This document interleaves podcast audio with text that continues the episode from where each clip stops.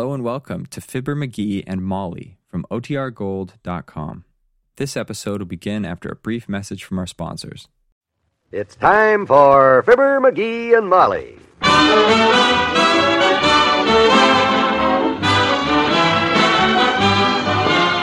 Sundays through Thursdays, NBC brings you Fibber, McGee, and Molly transcribed. The show is written by Phil Leslie and Ralph Goodman and directed by Max Hutto.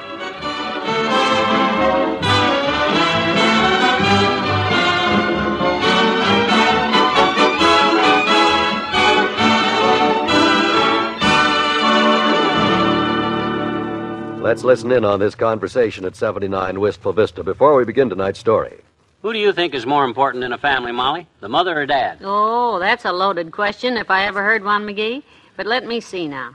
The mother has to bring up the children, but Dad has to bring home the bacon. Kind of a fielder's choice, eh, Gil? well, it sure didn't stump the Prudential Insurance Company of America. I guess that's why most people consider the Prudential's family income plan nothing short of a stroke of genius. Come to think of it, you're right, McGee. It certainly does provide for both the bacon and the children. Let me explain it this way. You see, the family income plan is just the ticket for parents with growing kids. If anything happens to Dad, the Prudential would send your family a regular monthly check, all during your youngsters' growing up years, money they'd need for groceries, a roof over their heads, and clothing. And that means Mother wouldn't have to leave them and go to work. She'd be right at home with them, giving them all the care and consideration children just naturally need. That's right, dearie. And because this plan covers the family during the youngsters' growing up years, its cost is lower than you'd think. Ask your Prudential agent about a family income plan tomorrow.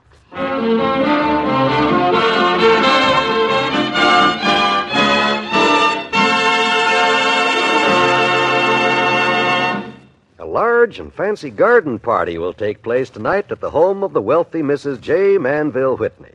And just about everybody who is anybody will be there, including a couple of people known as Fibber McGee and Molly.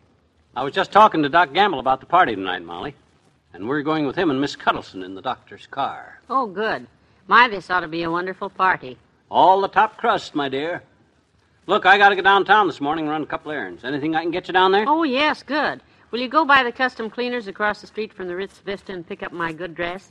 Well, you know, I've been giving some thought to this shindig tonight. Going to be a lot of fancy dresses there, huh? Oh, naturally. That's why I had my best dress cleaned. Well, I think you ought to buy a new dress.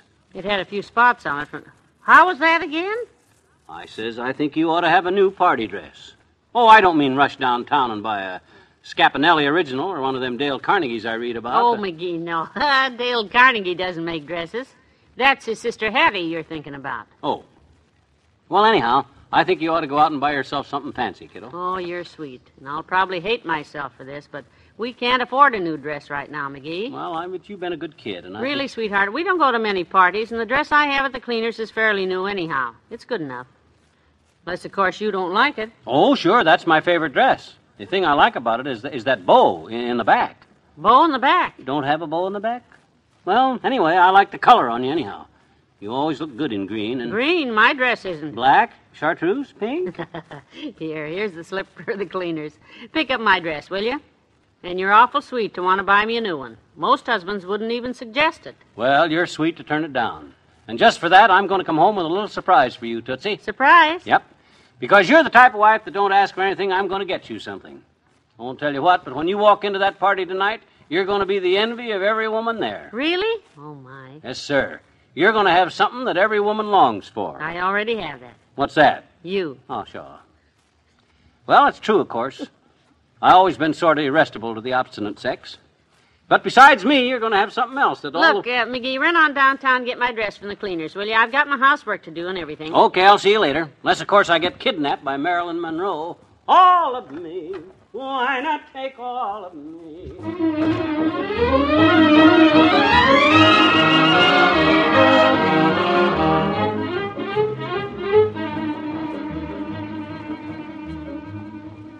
Mean to tell me you offered to buy your wife a new dress and she turned it down, mister? Yep. Said just come down here and pick up her old one from you. Says it's plenty good enough. And here's the slip. 425J. Boy, you got a wife and a million, you know that? Betcha. And if that was my Florence and I made her an offer like that, she'd grab the dress and be for a hat and shoes to go with it. Not my wife, though. Well, here's the dress. You got your car outside? You ought to hang it up so it don't wrinkle. Yeah, I can manage okay. How much owe you? Let's see, uh, that's a buck fifty. Okay, here you are. Thanks. Hey, you don't know how lucky you are to have a wife like that, mister. You ought to really appreciate her. I do, boy, I do. You know what I'm going to do now? I'm going from here right to the florist. I'm going to buy her a orchid corsage. Good. I'm going to sneak in the house with it, hang this dress up, pin the orchid on it, and put a note on it that says, To the best little wife in the world. That's the way to do it. I'd like to do things like that for my wife if she ever give me any reason to, but criminy, I. Yeah, well, I'll see you later, bud. Next time the dress gets dirty. Well, nice little guy. Gabby as heck, but. Hmm. I thought that slip he gave me said 405J. It says 425J. I must. Holy smoke, I gave him the wrong dress. Hey, hey, wait! Hey, wait, mister! That's not your wife's dress! I gave you the wrong. Mister! Oh, nuts. If the boss finds out about this mess, it's back to the bowling alley racking pins again.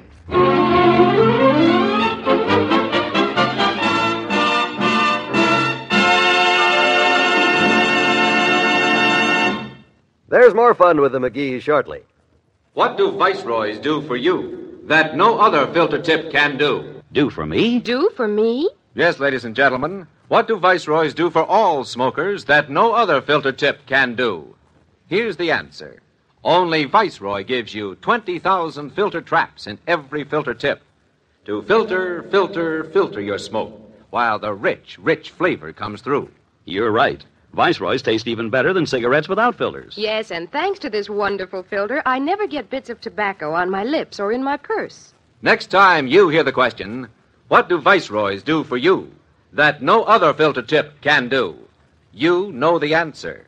Only Viceroy gives you 20,000 filter traps in every filter tip to filter, filter, filter your smoke while the rich, rich flavor comes through. Smoke Viceroys. Get 20,000 filters. Get richer, smoother flavor.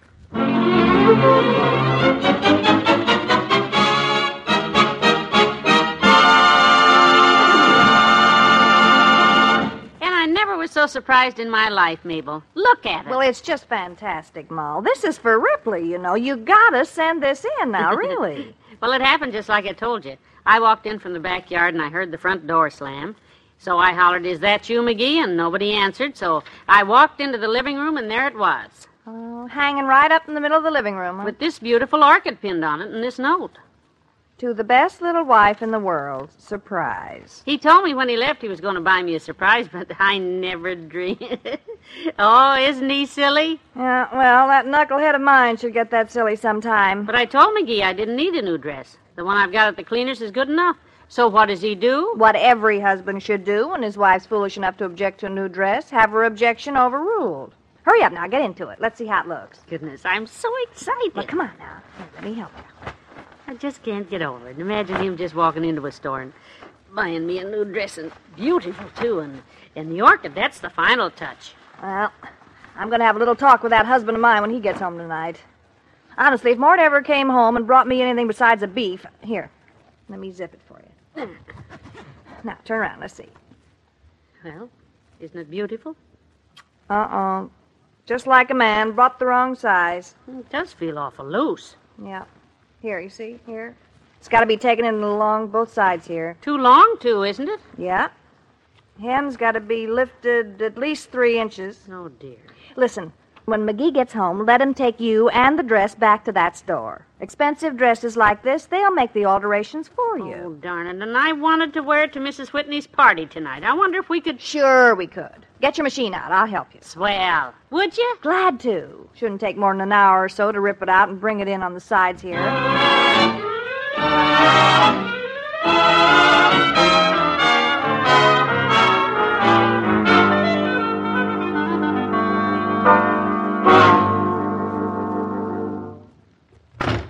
Hey, Molly, I'm home.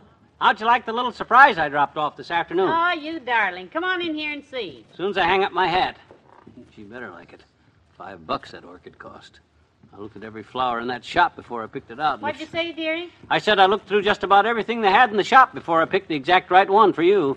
I tell you, it's the prettiest thing I ever owned. How does it look on me? Great, just great.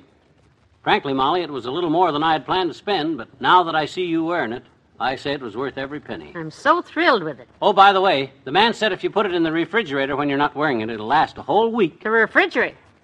Oh, you're talking about the orchid? Yeah. Oh, no, I meant the dress. Mabel and I worked all afternoon taking it in, and I wanted you to see how nice. Taking it in? What do you mean? It didn't fit? No, but don't worry about Well, what it. happened? Did it stretch or something? That guy never mentioned. Don't worry about it, sweetheart. I'm not complaining. My goodness, it's wonderful. It was just a couple of sizes too large. Two sizes? Well, they sure got a nerve at that joint. What are they trying to pull on their customers anyhow? Give me that phone. Now, dearie, there's no use calling. I already made the alterations. Get the door, will you? All right, sweetheart, but don't fret because the dress was a little large. It fits me fine. I'll give that guy a piece of my mind for. Uh, hello, custom cleaners. This is McGee, Fibber McGee, the guy that picked up a dress of my wife's there this afternoon, and it comes home two sizes too big. And huh? Well, you're glad I called. You what? Gave me the wrong. Oh my gosh! Just a minute, Sonny. I'll get the money for you. Belongs to who? Mrs. Powers. I never heard of her. Yeah, but but but but. It's the paper boy, dearie. I've got some money in my purse. I'll pay him. Do what? Return the dress, and you'll give me the other one. Oh, no, McGee. I don't want to return it. Please, dearie. Yeah, but Molly, this dress. I it's- just love this dress. It's the first one you ever went out and bought for me all by yourself. I'll have everybody at that party so jealous tonight. Jealous because I've got such a sweet, thoughtful husband. Okay, okay, you can keep it. Uh, I'll work this out somehow. Ah, ha! you doll. Well, here's your money, Richard. A dollar eighty we owe you. So if you'll make out a receipt for me. Oh, murder. Hello? Uh, uh, look, Bud, uh, we're going to have to work out some kind of a deal on that dress. Uh, my wife thought it was a new one for her, and, and she cut it up to fit her. Well, Dad ratted it was your fault, not mine. Well, Mrs. Powers is your problem. I'll pay for it, sure, but I can't talk to you now. Huh? Seventy-five bucks? Oh, leave us not be ridiculous, Bud. Look, I gotta hang up now because goodbye.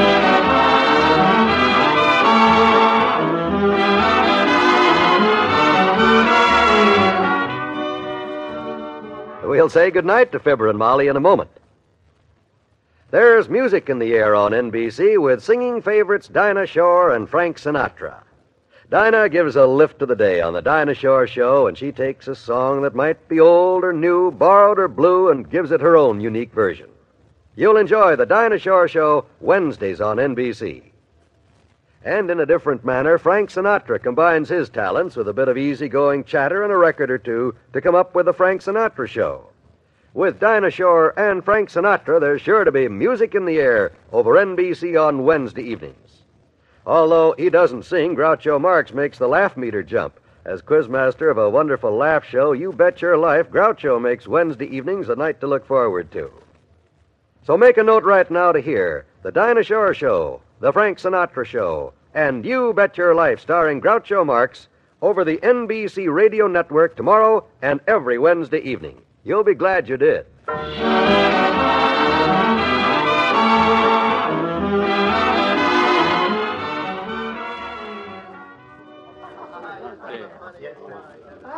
Sure is a swell party. Having a good time, Molly? Wonderful. Everyone's just raving about this new dress you bought me. Just about every woman here has complimented on it. Oh? Everyone except that rather stout woman standing near the punch bowl. All she does is just stare. Who's she? Mrs. Powers, her name is. Mrs. Powers. Her husband's with the police department, burglary division. Here she comes now. Uh, come on, kiddo. Uh, uh, let's dance. But McGee. Uh, we can always meet new people, but while we're young, let's live. Let's laugh.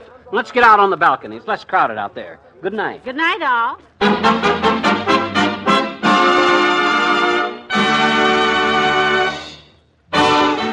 Fibber McGee and Molly is an NBC Radio Network production transcribed with Bill Thompson as the cleaner and Mary Jane Croft as Mabel Toops.